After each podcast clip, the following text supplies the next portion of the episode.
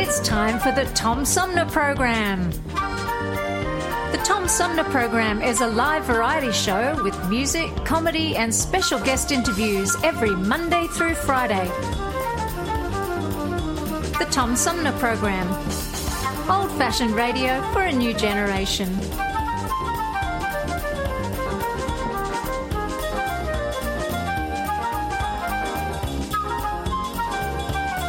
Theme music is Fruit of the Louvre, provided by flick composer producer Howard Eddy.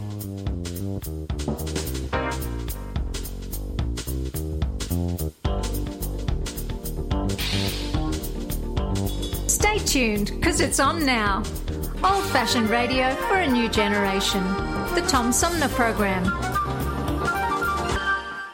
Have you lost your job and your healthcare coverage due to COVID 19? You're not alone, and Genesee Health Plan can help. I called and they provided healthcare enrollment over the phone with Medicaid, healthcare.gov, and Genesee Health Plan. They made sure I had access to doctor visits, my prescriptions, and more. Getting healthcare coverage can be confusing. You don't have to do it alone. Get help with GHP. Call 844 232 7740 or go to GeneseeHealthPlan.org. We're in this together, and together we'll get through it. A social it. distancing tip. While the CDC urges you to avoid close contact, like hugging or shaking hands, there are other non physical ways to say hello.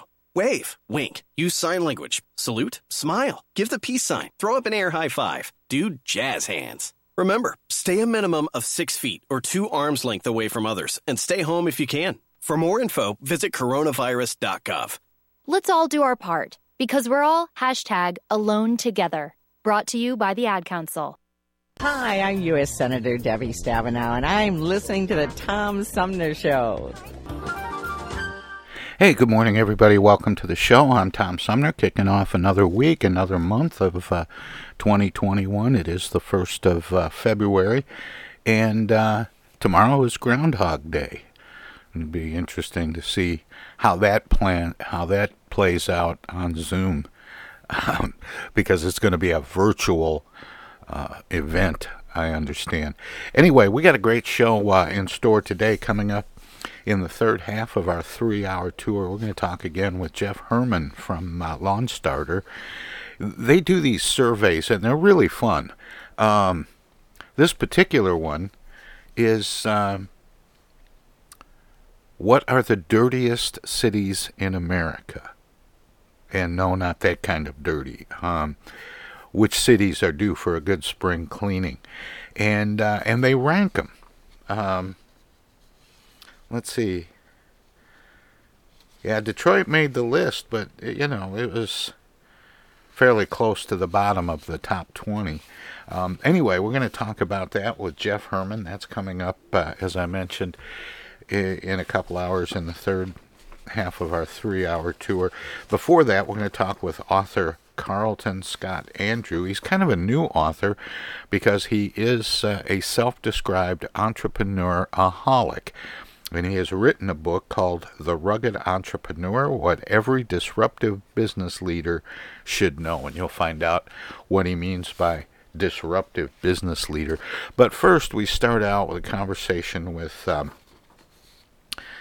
the professor of gender and sexuality studies at University of California, Riverside, Jane Ward, talking about her book, uh, "The Tragedy of Heterosexuality," and um, and and the and the question that that Jane Ward hopes to uh, answer is. Um, is that is the heterosexual culture making straight women and men miserable. She explores the heterosexual status quo in our conversation coming up in just a moment. So don't touch that dial, don't click that mouse. Professor Jane Ward and I will continue in just a moment.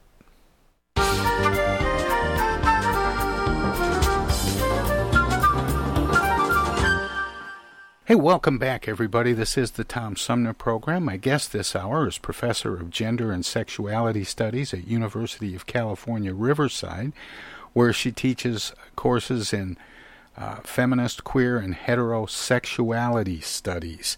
She has a new book called The Tragedy of Heterosexuality, um, and uh, her name is Jane Ward. We're going to talk with Jane. She joins me by phone. Jane, welcome to the show. Thank you so much for having me. Um, is there a tragedy? Well, let me let me figure this out here because the, the the title of your book, "The Tragedy of Heterosexuality," makes me react almost like I did the first time I heard the phrase "white privilege." Um, I'm mm-hmm. not sure what to say or what to feel or what to do about that. Um, you know, my my first thought is the tra- tragedy of heterosexuality is divorce. But uh, mm-hmm. and I've had I've had a couple of those. Um, but but what what do you consider to be the tragedy of heterosexuality? That seems like it's the default position where everybody should be or uh, kind of expects to feel safe. Mhm. Absolutely. Well, I agree with you that divorce is one of the tragedies of heterosexuality. Absolutely. And I do write about that in the book. Uh, and also, the title is intended to be pretty attention grabbing because the argument itself is pretty nuanced and it's hard to get people really into that into into the argument until they're well into the book but but basically the the idea for this book came from conversations that I have been having in my adult life for the last 20 years with straight women. So I'm a lesbian. I came out in my early 20s, but m- many of my um, closest women friends are straight women in relationships with men. Many of them now, since I'm in my late 40s, are divorced.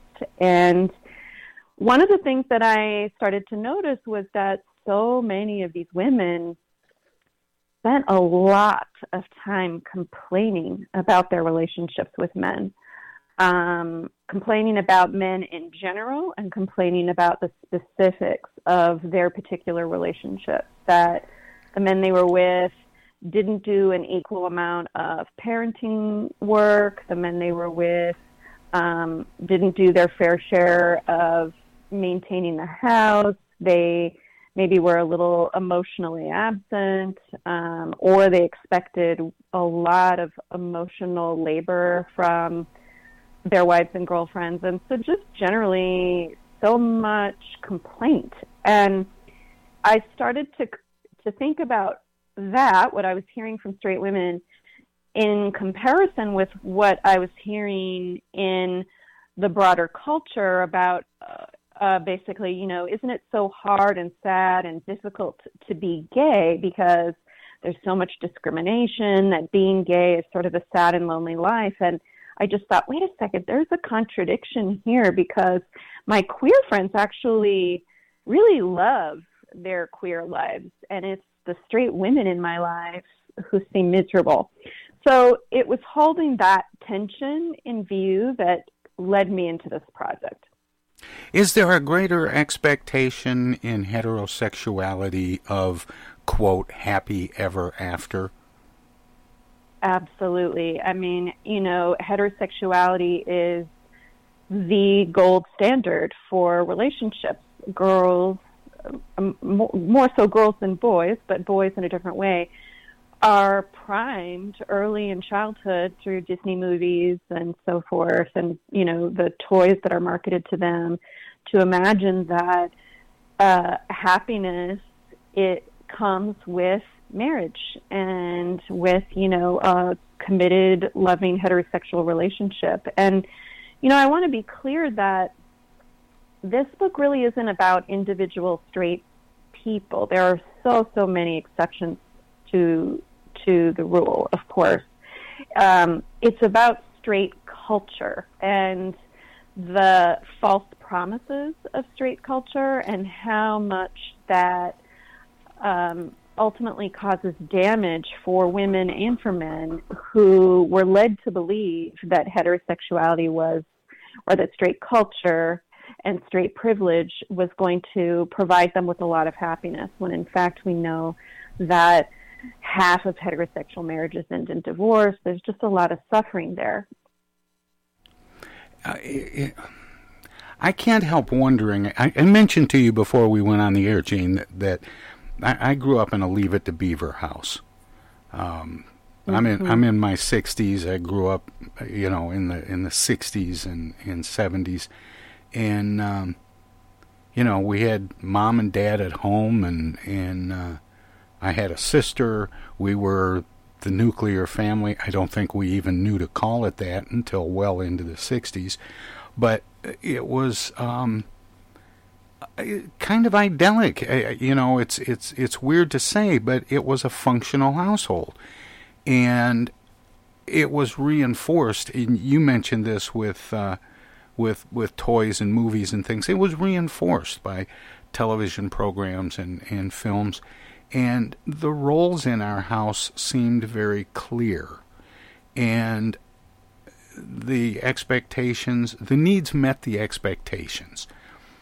And so I, I can't help wondering if there if the gold standard that you referenced a moment ago is um, just simply not met by individuals rather than a systemic problem?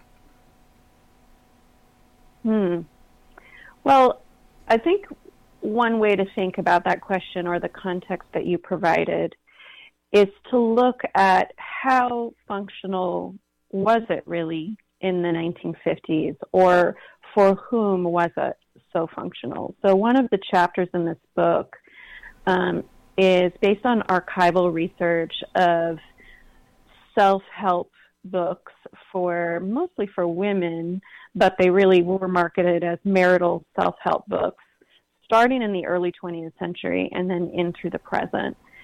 And what I found was that in the early 20th century, this is kind of, you know, 1900 to 1930, before the rise of the discipline of psychology, most marital help, self-help books were written by um, physicians, like family doctors and sexologists, many of whom were eugenicists, people who believed that the fundamental goal was to encourage reproduction among, you know, white middle class people and discourage reproduction among people that they imagined had, you know, a less desirable gene pool. And so they really um, were trying to encourage mostly straight white men and women to have more harmonious marriages because they believed that if they did, they would have sex more often and they would have children. But in attempting to uh, explain why this was important, they also described in these books um, what they saw as the status quo for marriage at the time.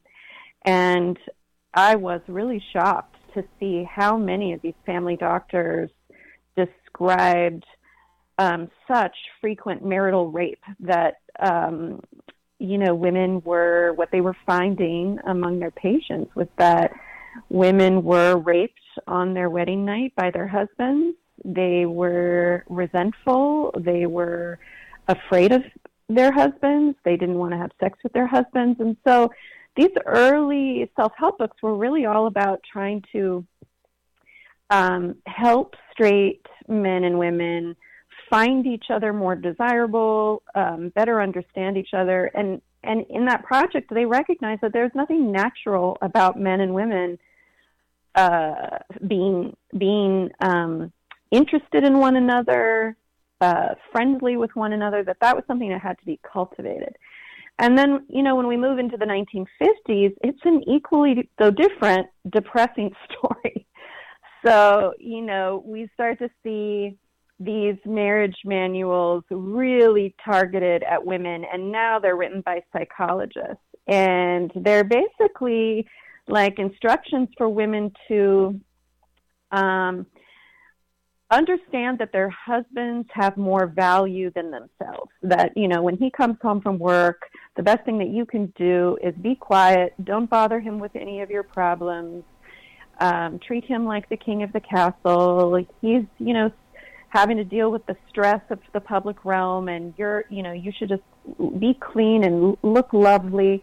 And that comes through in all of these self help books, but also in um, all of the advertising of the time really communicated that message to women that you know their primary value was in making their husbands feel loved and affirmed, but their own needs um, to even have needs, emotional needs, intellectual needs, was just inappropriate for women. So, anyway, you know, this takes different forms through the 20th century, but we see the, the through line is basically sexism that, you know, women were repeatedly told that marriage is a sacrifice. It's a, a self sacrifice that you make in order to um, have children, and you're not really supposed to be happy. More with Professor Jane Ward, author of The Tragedy of Heterosexuality, straight ahead. Hello out there, everybody. It's me, Tigger. T-I-double-G-R. That spells Tigger. And don't forget to remember to listen to Tom Sumner program on account of because he's so bouncy. I'm Julie Lopez with Crime Stoppers. Have you ever wondered what to do if you have information about a crime or the whereabouts of a felony fugitive and you want the police to know but you need to remain anonymous? Well, here's what you can do. You can go to p3tips.com or download the mobile app. You can go to Crime Stoppers of Flint and Genesee County's Facebook page and click on the Leave an Anonymous Tip tab, or you can call 1 800 422 jail. All methods are anonymous, and if your help leads to a felony arrest, you may be eligible for a cash reward. Remember, your voice matters. Wearing a mask helps prevent the spread of COVID 19. Wear your mask correctly. Wash your hands with soap and water for at least 20 seconds before putting on your mask. Holding the ear loops or ties, make sure the mask covers your nose and mouth and secure it around your chin. Try to fit it snugly against the sides of your face. Make sure you can breathe easily and keep the mask on the entire time you're in public. To learn more, visit cdc.gov/coronavirus. The Tom Sumner program plays host to the best political roundtable on radio every Wednesday from 10 a.m. to noon. Armchair Politics features great commentary and analysis about the headlines from local, state, and national politics with an alumni of world class pundits, plus quotes, tweets, and those weird and wacky stories we call the X Files. If it's Wednesday, catch Armchair Politics on the Tom Sumner program. East Village Magazine is the monthly neighborhood magazine read all over Flint. With support from grants, donations, and advertisers, East Village Magazine's talented local writers give you an in depth look at local news, issues, and people that make Flint Flint. Copies of East Village Magazine are available at many of your favorite shops and restaurants around Flint or online at eastvillagemagazine.org. East Village Magazine, community focused and community supported. MTA Flint is nationally recognized for continually seeking to provide sustainable, reliable, and cost efficient transportation for individuals throughout the region. Through work related and non emergency medical transportation and your ride services, MTA is moving people with future and alternative fuel technologies. More information about MTA Flint and specialized services is available at mtaflint.org.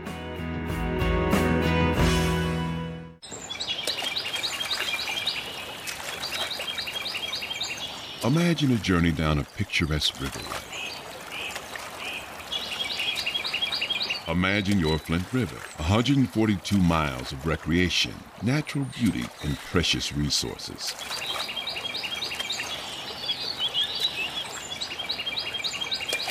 The Flint River is a vital resource that is available for all to use and enjoy. The river and its ecosystem provide unlimited recreational opportunities and natural beauty while supporting wildlife in a vibrant landscape. We all have a responsibility to protect and preserve this precious resource. Learn more at flintriver.org or call the Flint River Watershed Coalition at 810 767 6490.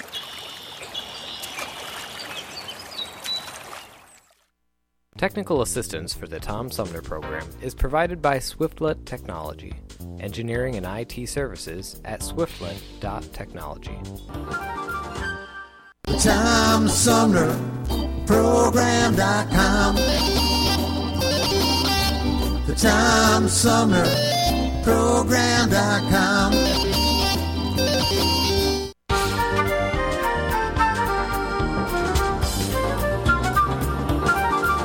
Congressman Dan Kildee, and you're listening to the Tom Sumner Program.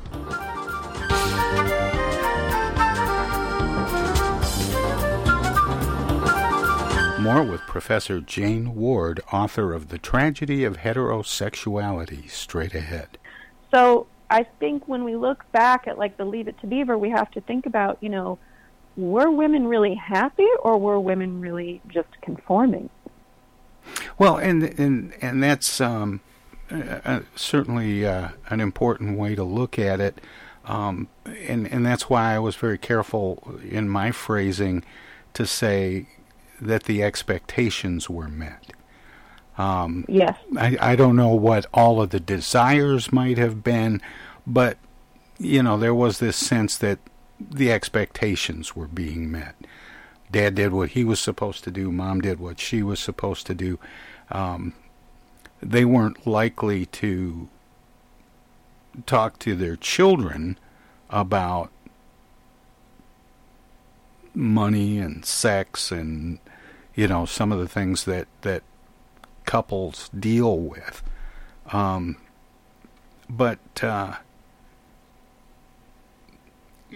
coming up in that in that environment um, it it left me and a lot of people from my generation not really knowing how to communicate Mm-hmm.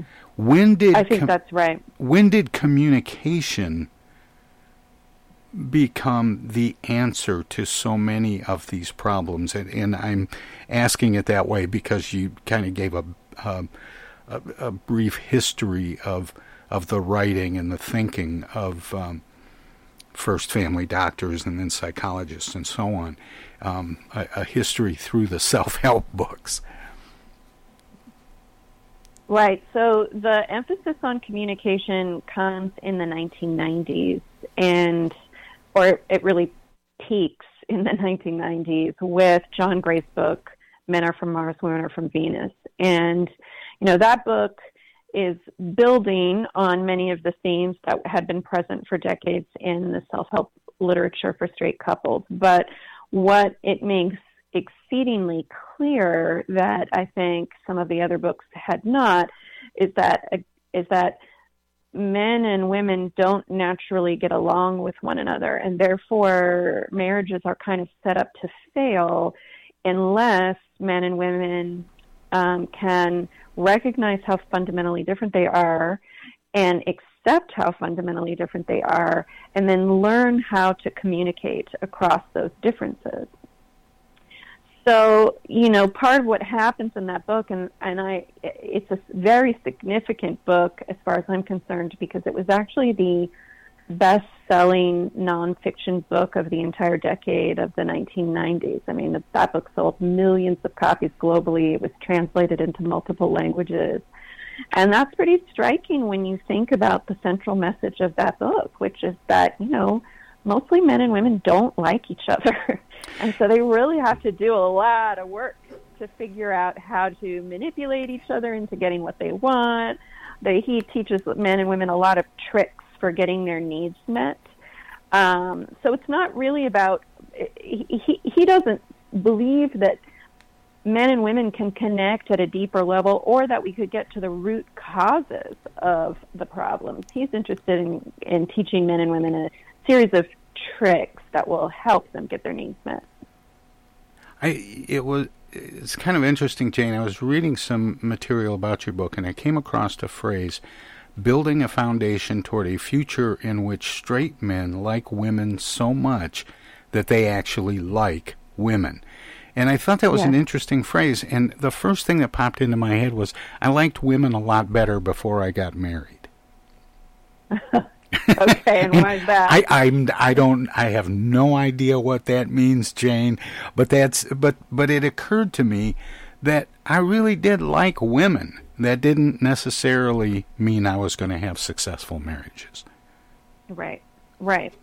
Well, in many ways, straight marriages, like I said, are set up to fail. I mean, one of the arguments that I make in this book is that you can't have a society in which misogyny or men's hatred of women is kind of still present in the broader culture, in the you know the popular culture that we consume. You can't have a president of the United States who brags about grabbing women's genitals. You you can't think that all of that is going to be circulating in the broader environment, but also tell men they're supposed to really respect and love women, and then you know, boom, you're in you're in a marriage, and you're supposed to hold those tensions together. And so, what I argue at the end of this book, the last chapter of the book, is about how can we heal this, and um, it's precisely um, the the phrase that you just mentioned, which I call deep heterosexuality. That it's not that we need straight people to be queerer or we need straight people to, you know, have a different sexual orientation. It's that we need straight people's sexual orientation, especially men's, to be more authentic. Because from a lesbian perspective, if you're attracted to women, you're not just attracted to women's bodies, you want what's best for women collectively. You are invested in women as a group. You want women's freedom. You want to know that the women that you are with or the women that you're having sex with are freely choosing you. You know, you're wanting to know that they are having like liberated sex with you, you know, and so um so basically, I'm offering like here's a set of tips from a lesbian about how to to love women, to have sex with women, and to respect women at the same time. Are are gay marriages vastly different than heterosexual marriages? Well, I think it's important to recognize that, you know, I am in no way suggesting that gay people are perfect, obviously. You know, we hurt each other, we cheat on each other, we lie to each other, you know, we're humans just like everybody else. So, but what is different is that our relationships aren't set up from the beginning um, with a kind of gender antagonism or with a presumption that we've brought together two people with such fundamentally different genders that we might as well be from two different planets. So we're really going to have to struggle to one, understand one another.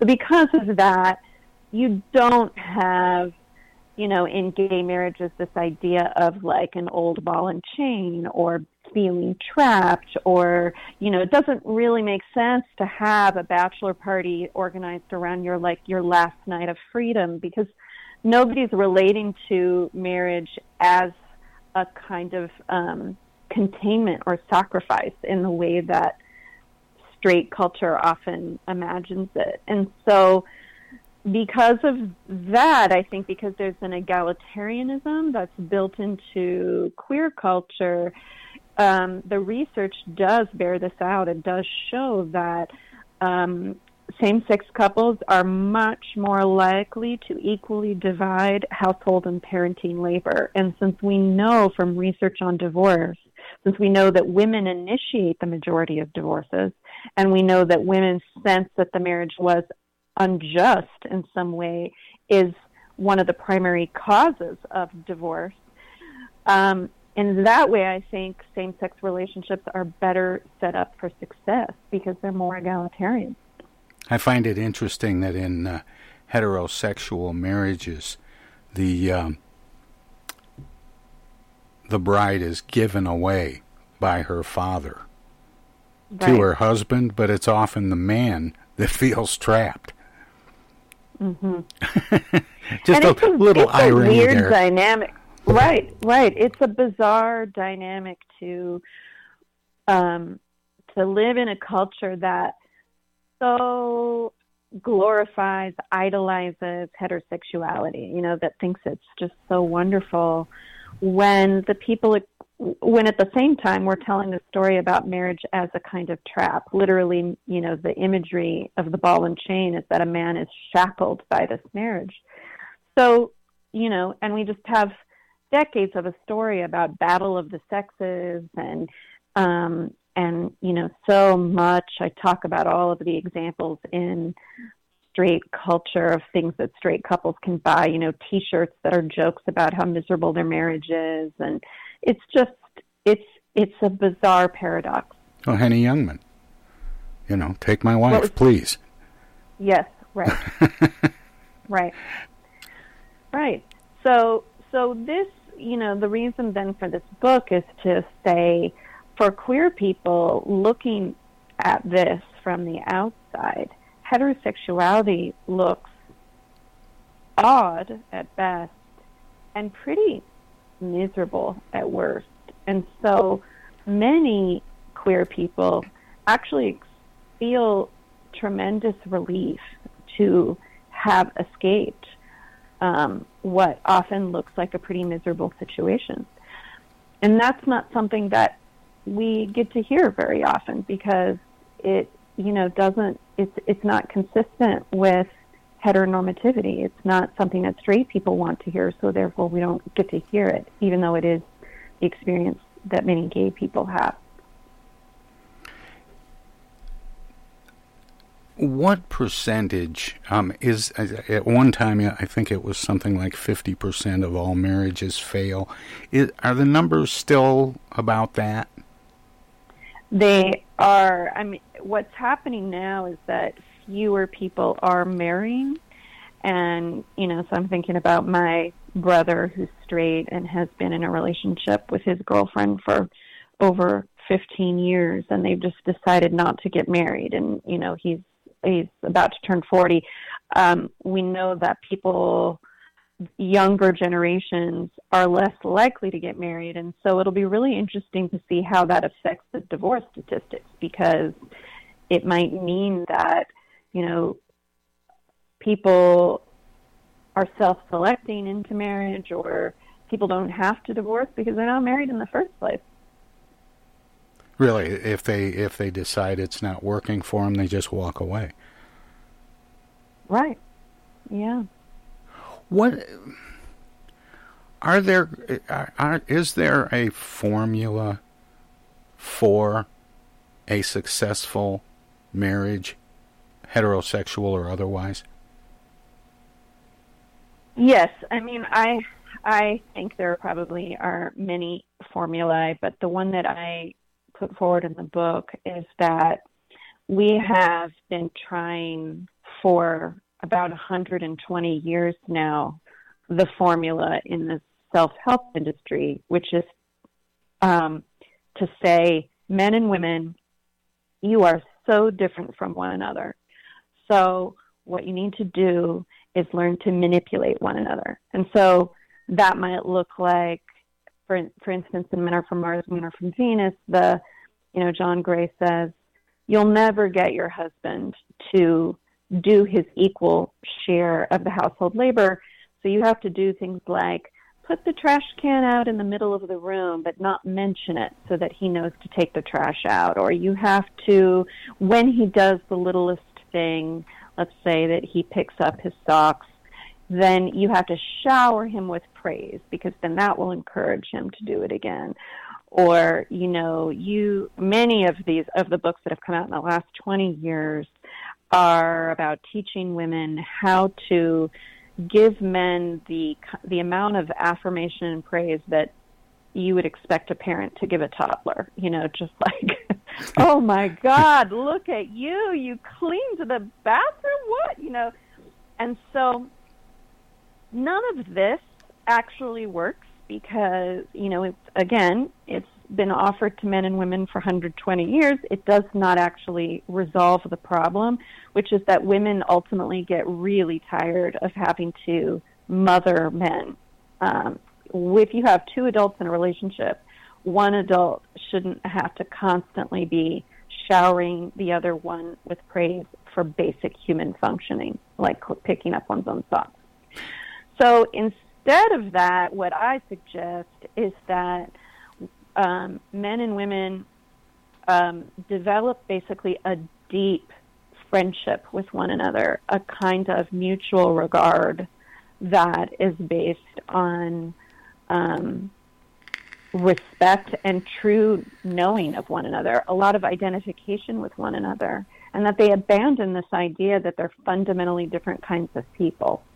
A lot goes into how that happens, but that's the paradigm shift that I think we need.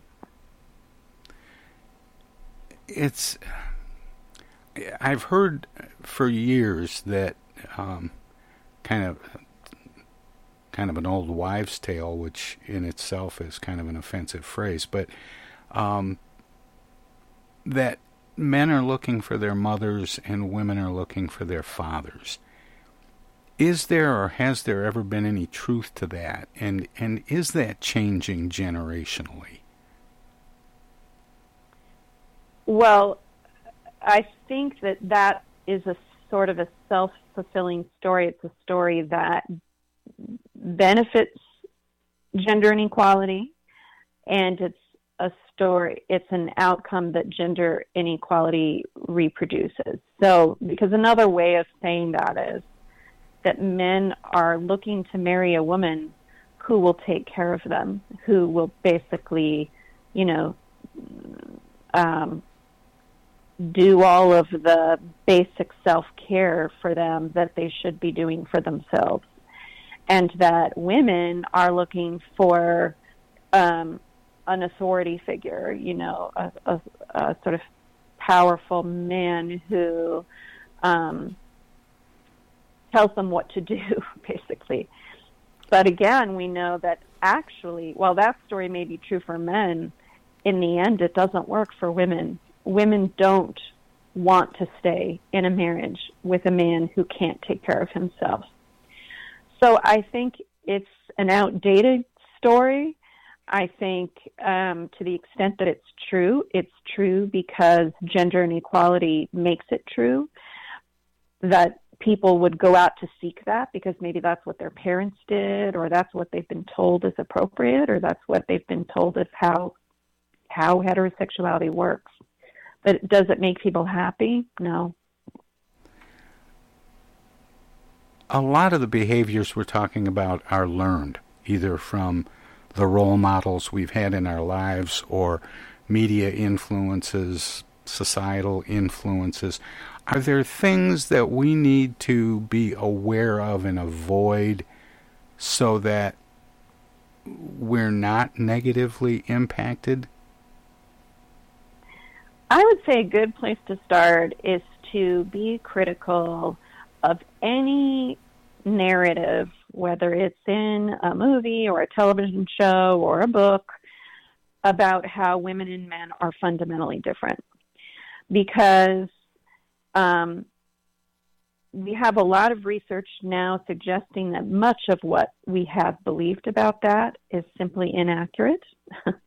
and that those the differences that do exist are um, produced by the culture itself. So, in the same way that we've learned, we generally do a pretty good job now in recognizing that, you know, if somebody's talking about how white people and black people are two fundamentally different kinds of humans, um, who, with different skill sets, who were born with different traits, we know to be skeptical of that because we know that that narrative has been used to cause a lot of harm, and we know that it's pretty much false. But people are far slower to develop their critical skills uh, for thinking about that with gender. People are pretty attached to the idea that men and women are fundamentally different. And when presented with the research that um, demonstrates that's not the case, they, you know, want to say, oh, you know, that's just political correctness. But I guess the question I want to pose is, you know, what are you gaining from that uh, attachment to that story? And ha- who is it actually benefiting? Because um, what I show in this book is that that story mostly just benefits men.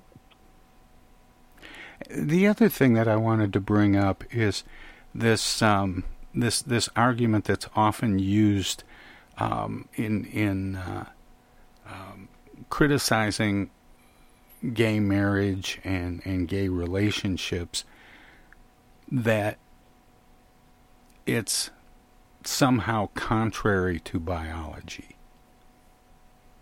Mhm. Well, um, there's so much great um, biological research this is not my area, but I come across it every now and then, Our students send me links to, you know, there are a lot of ways that animals reproduce. and there are anim- you know there are animals that engage in what we might consider homosexual sex. There are also animals that who have gender fluidity within their own body over the course of their life. There are asexual animals. I mean there's so so that idea is often disconnected from the reality the very diverse reality of species sexuality, of multi species sexuality. But it's also just a homophobic argument. I mean, it's kind of hard to, to move from there when someone is committed to the idea that homosexuality is unnatural. We know that queer people can and do become parents. I'm a parent myself. So, if the concern is that there's no way that queer people could repopulate the planet, we know that's just simply inaccurate. More with Professor Jane Ward, author of The Tragedy of Heterosexuality Stricken.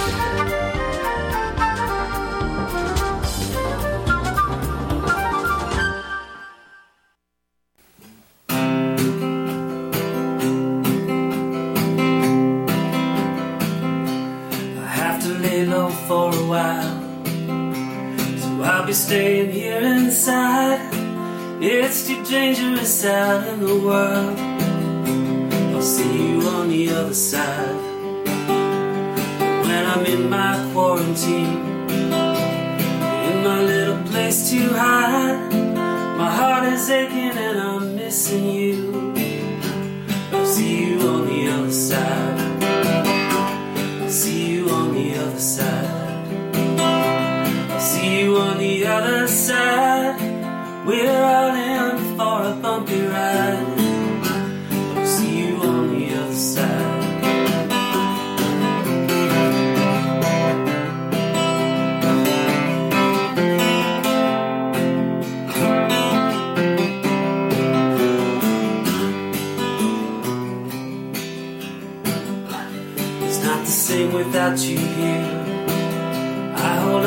This phone so tight. And I'll whisper you a goodnight kiss. I'll see you on the other side. When I crawl out of my cage, when the world is purified, I will find you and I promise this. I'll see you on the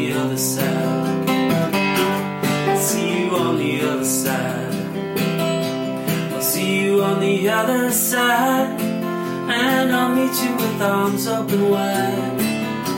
I'll see you on the other side. I'll see you on the other side. I'll see you on the other side, and I'll meet you with arms open wide. I'll see you on the other side.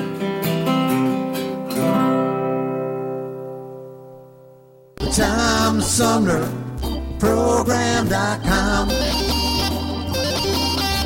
The Tom Sumner Program.com.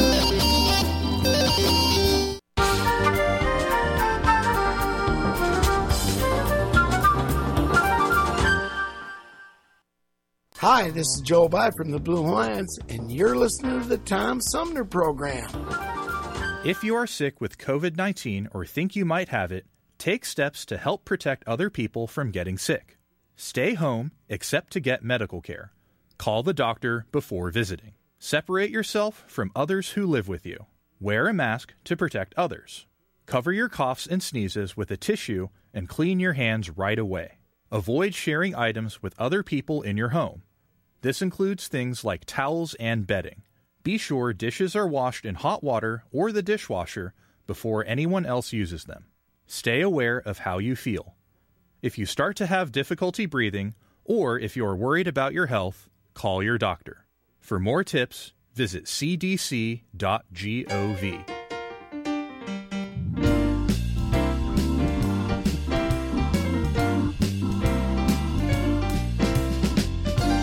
Hey, this is Tom. Most of the music you hear on the Tom Sumner program is provided by local artists. Tune in Fridays for live music and conversation with some of the area's most talented singers, songwriters, and performers. Hi, this is Greg Nagy. Hey, this is Harper. Hi, this is Joe By from the Blue Hawaiians. Hi, this is Alexander Zonjic. Hi, this is Mark Farner. This is Maurice Davis. Hi, this is Rochelle Ray. Hi there, folks. This is Sweet Willie T. Hey, this is Steve from the Nashville office. I'm Gwen Pennyman Hemphill. The Tom Sumner Program celebrating the rich talent pool from Flint, Genesee County, and throughout Michigan.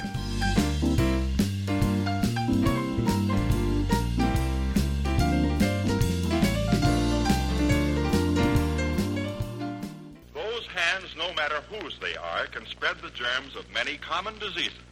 That's why I want you to realize how important it is to keep hands clean, to wash them regularly and always before meals with Lifebuoy, which not only removes dirt, but helps to remove germs. Teach the children this habit. Form it yourself. Always use Lifebuoy for hands and face as well as the bath. America, your children have an amazing superpower. That's right. They can help save lives by simply washing their hands. Just 20 seconds of thorough hand washing after they've coughed or sneezed or been outside can help fight against the dastardly spread of germs. Armed with only soap and water and hands, your superhero can protect you, your family, and everyone out there in America land. Amazing! Find out more at coronavirus.gov. A message from the CDC and the Ad Council. Discoveries. They happen when we least expect them, in places we thought we knew. And discoveries have a way of teaching us a little more about ourselves along the way.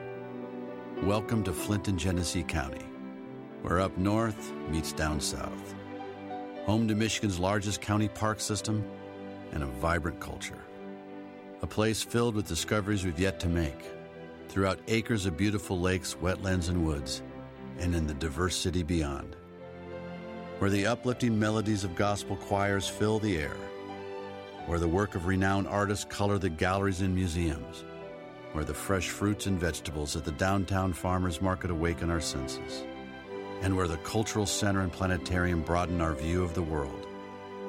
Let's spend a few days enjoying the wonders of Flint and Genesee County, where the joy of discovery is pure Michigan.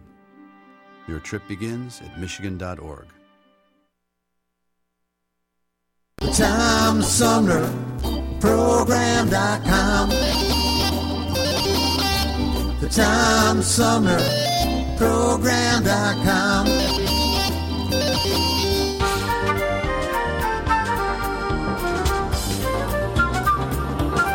Hey, this is First Ward City Councilman Eric Mays, and you're listening to the Tom Sumner Program. More with Professor Jane Ward, author of The Tragedy of Heterosexuality, straight ahead. It doesn't take a heterosexual relationship, it just takes an egg and a sperm. Fair enough. Um, but but that's but that's an argument that's been used a lot, um, and and I wonder how often that influences people to maybe squelch their own um, their own freedom by buying Mhm. into it. Right.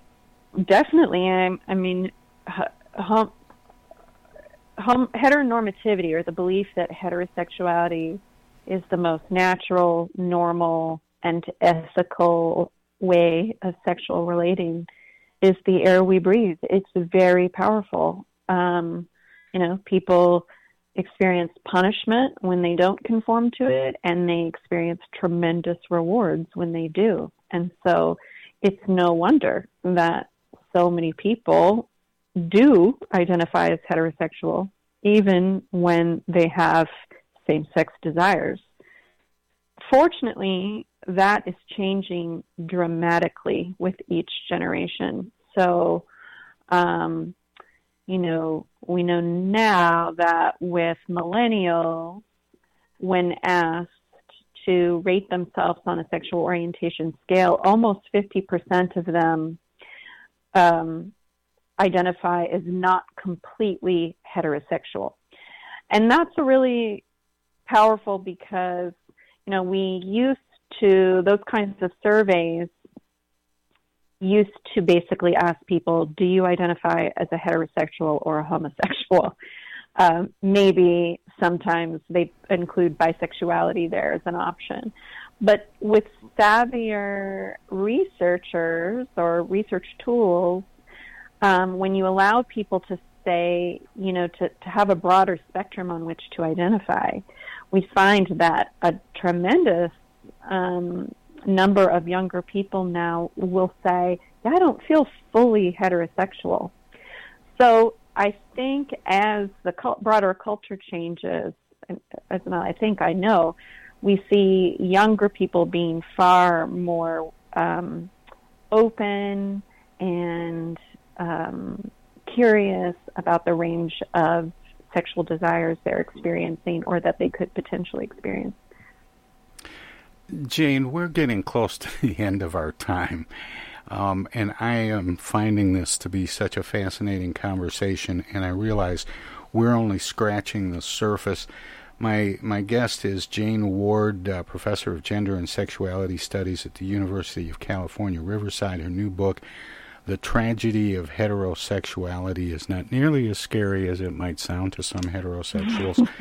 um, but, uh, Jane, I always give guests an opportunity to let listeners know where they can find out more about what we've been talking about, what some good resources are, and to find out if you have a website.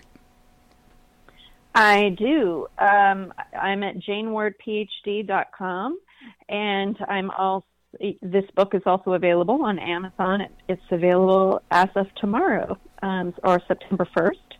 And um, I also tweet at the queer Jane. Well, Jane, it's been an honor and a privilege to uh, chat with you a little bit. Thank you for spending time with me today. Thank you so much, Tom. All right, take care. Once again, that was uh, Jane Ward, or I should say Dr. Jane Ward, who is a professor of uh, gender and sexuality studies at University of California, Riverside and she has uh, written a book called The Tragedy of Heterosexuality. We're going to have more of the Tom Sumner program straight ahead.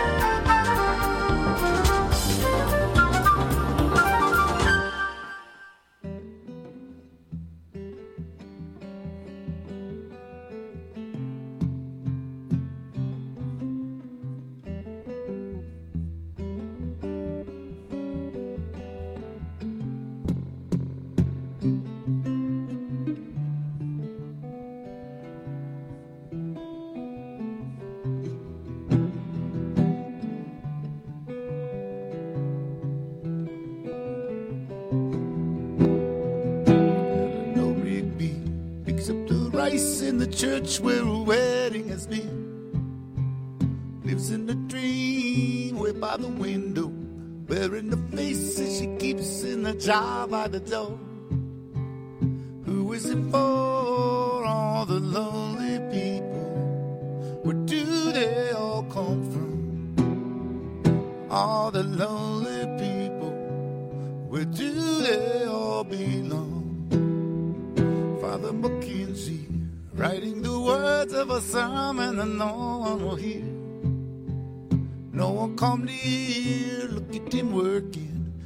His socks in the night when there's nobody there. What does he care? All the lonely people, where do they all come from? All the lonely people, where do they all belong? Oh.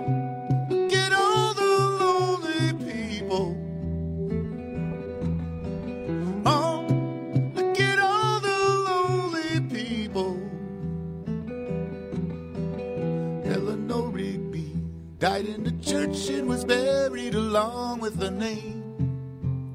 Nobody came, Father McKenzie, wiping the dirt from his hands as he walks from the grave. No one was saved, all the lonely people. Where do they all come from? All the lonely people, where do they all belong?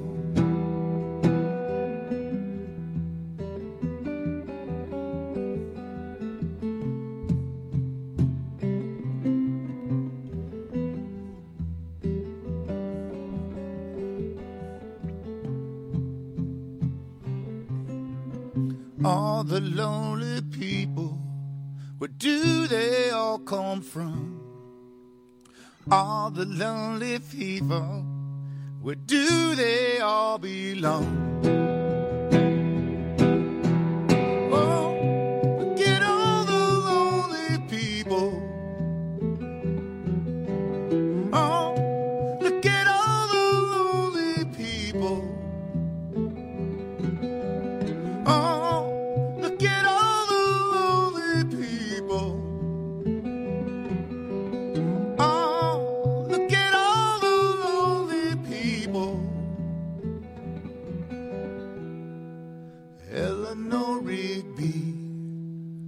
Picks up the rice in the church where the wedding has been.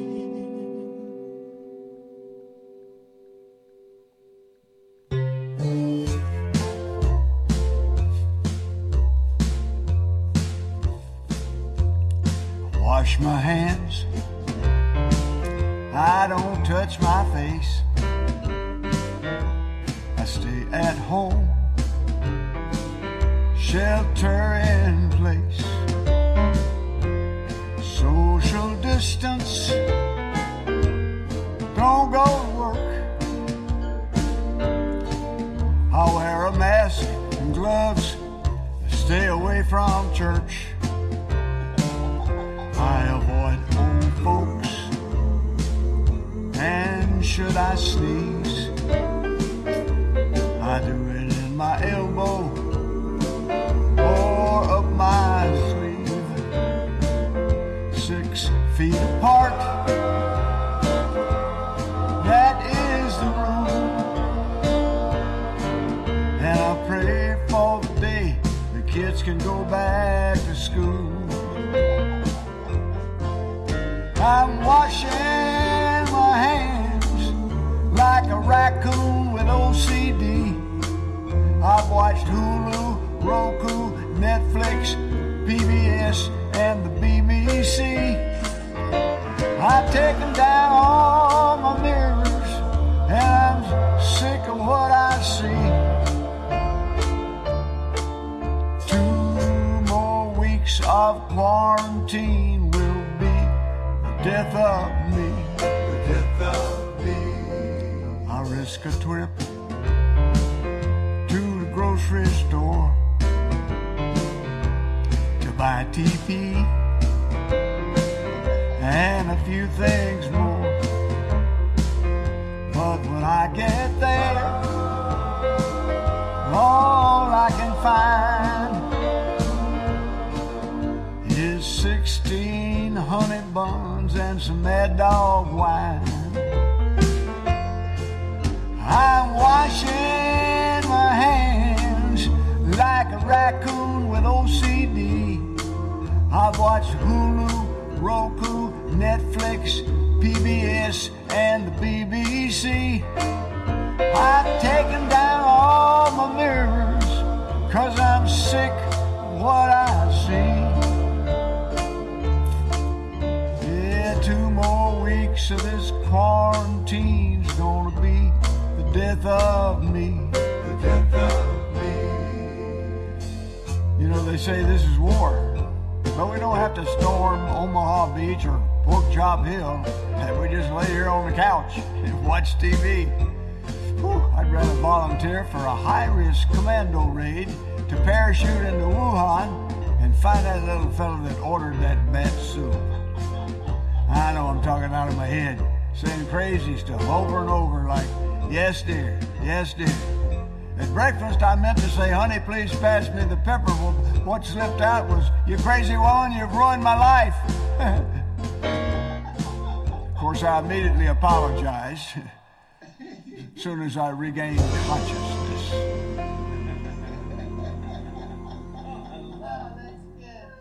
You pilots, get off of my lawn. We're trying to do a radio show down here. It's a Tom Sumner program, don't you know? Go on. Go on, get out of here. It's